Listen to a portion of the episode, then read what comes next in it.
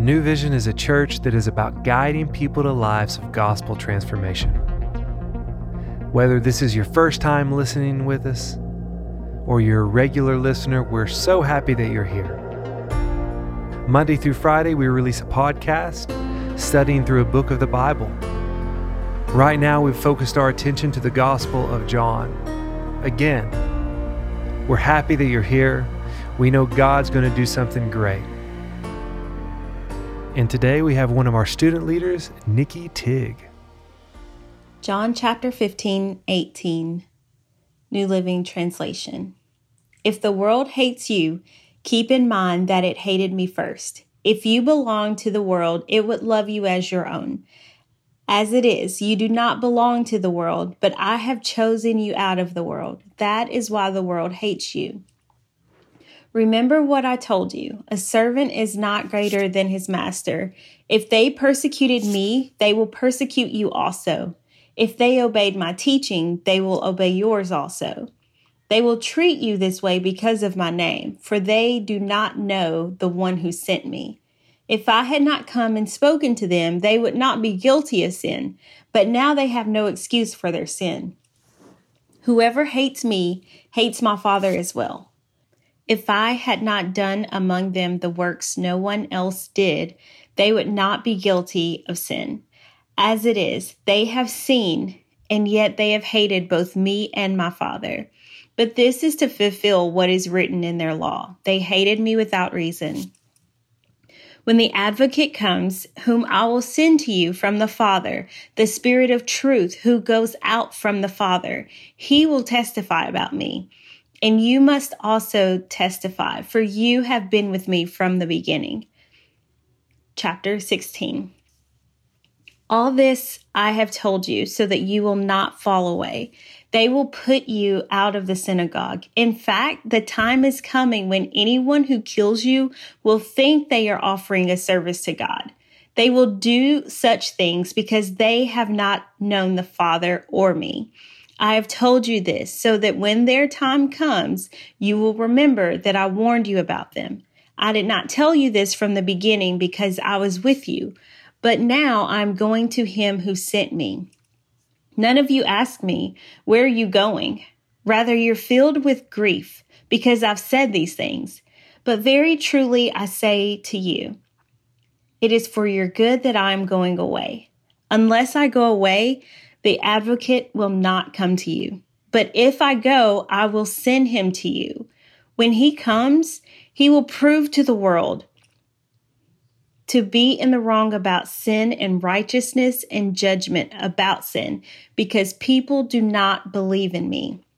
About righteousness because I'm going to the Father where you can see me no longer. And about judgment because the prince of this world now stands condemned. I have so much more to say to you, more than you can now bear. But when the Spirit of truth comes, he will guide you into all truth. He will not speak on his own. He will only speak what he hears, and he will tell you what is yet to come. He will glorify me because, because it is from me that he will receive what he made known to you. All that belongs to the Father is mine.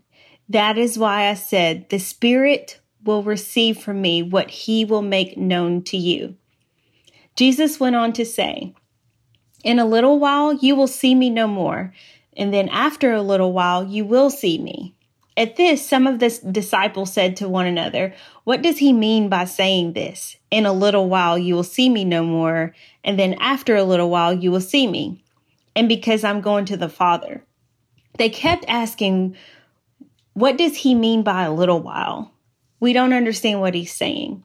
Jesus saw that they wanted to ask him about this, so he said to them, Are you asking one another what I meant when I said, In a little while you will see me no more, and then after a little while you will see me?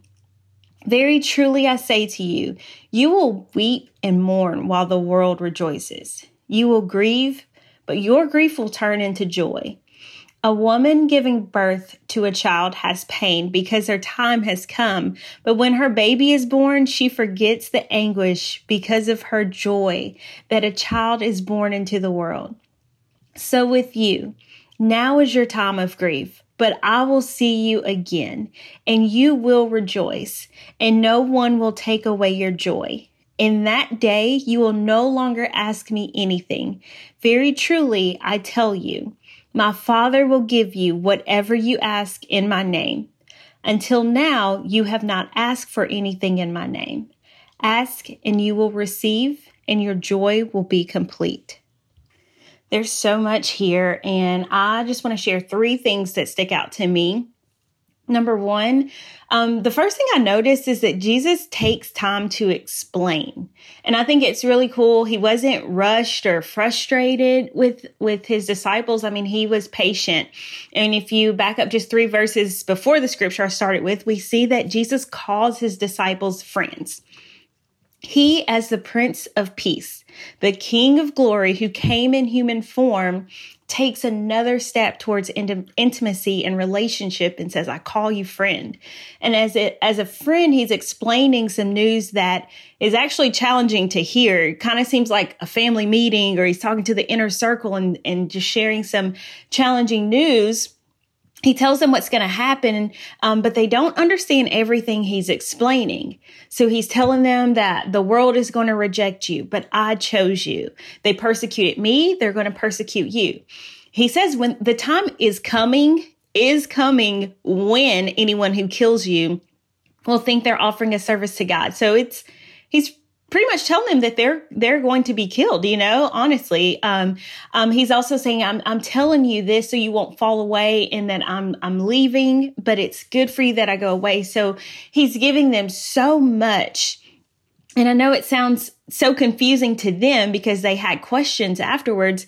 And we read it with full clarity because we know the end of the story and I think it's so cool what Jesus said to others. It makes so much sense to us because we see it played out in the chapters. We, you know, know the end of the story. But in our present day, he still has a message for us and things are happening that and will happen, uh, continue to happen that we don't understand especially right now.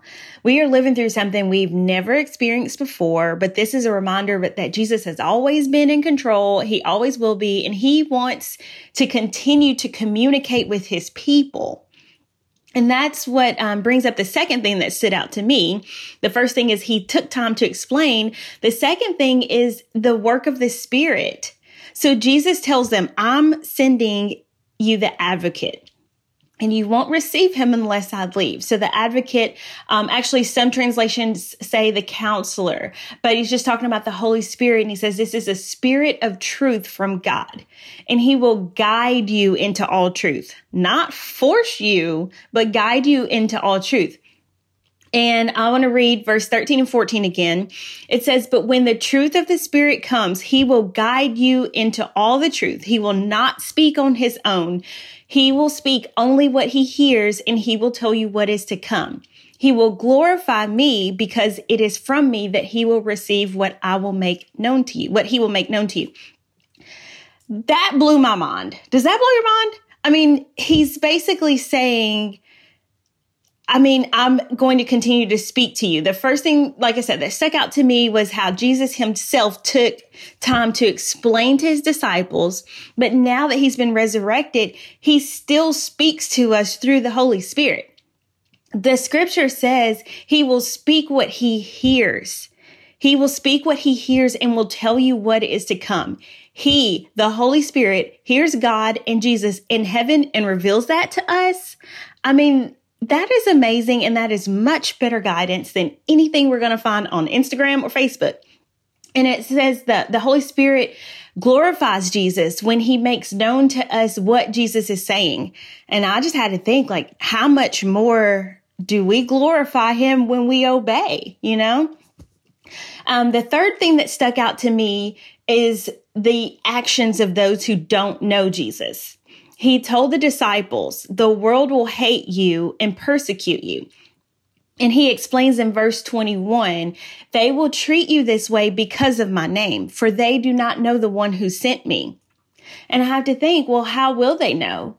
they don't know the one who sent me. How that how are they going to know that? Well, I think back to Romans, um, jump into Romans 10 14 says, but how can they call on him to save them unless they believe in him? And how can they believe in him if they've never heard about him? And how can they hear him, hear about him unless someone tells them? We are called over and over in scripture to tell others about Jesus. And we look at the world today and we see so much pain and so much brokenness. And it is just amazing that God trusts us and we have this opportunity to tell others about the Jesus who loves them, who will speak to them through the Holy Spirit, and who died to save them. Well, thank you so much for your time, and thank you guys for listening. We'll see you next time.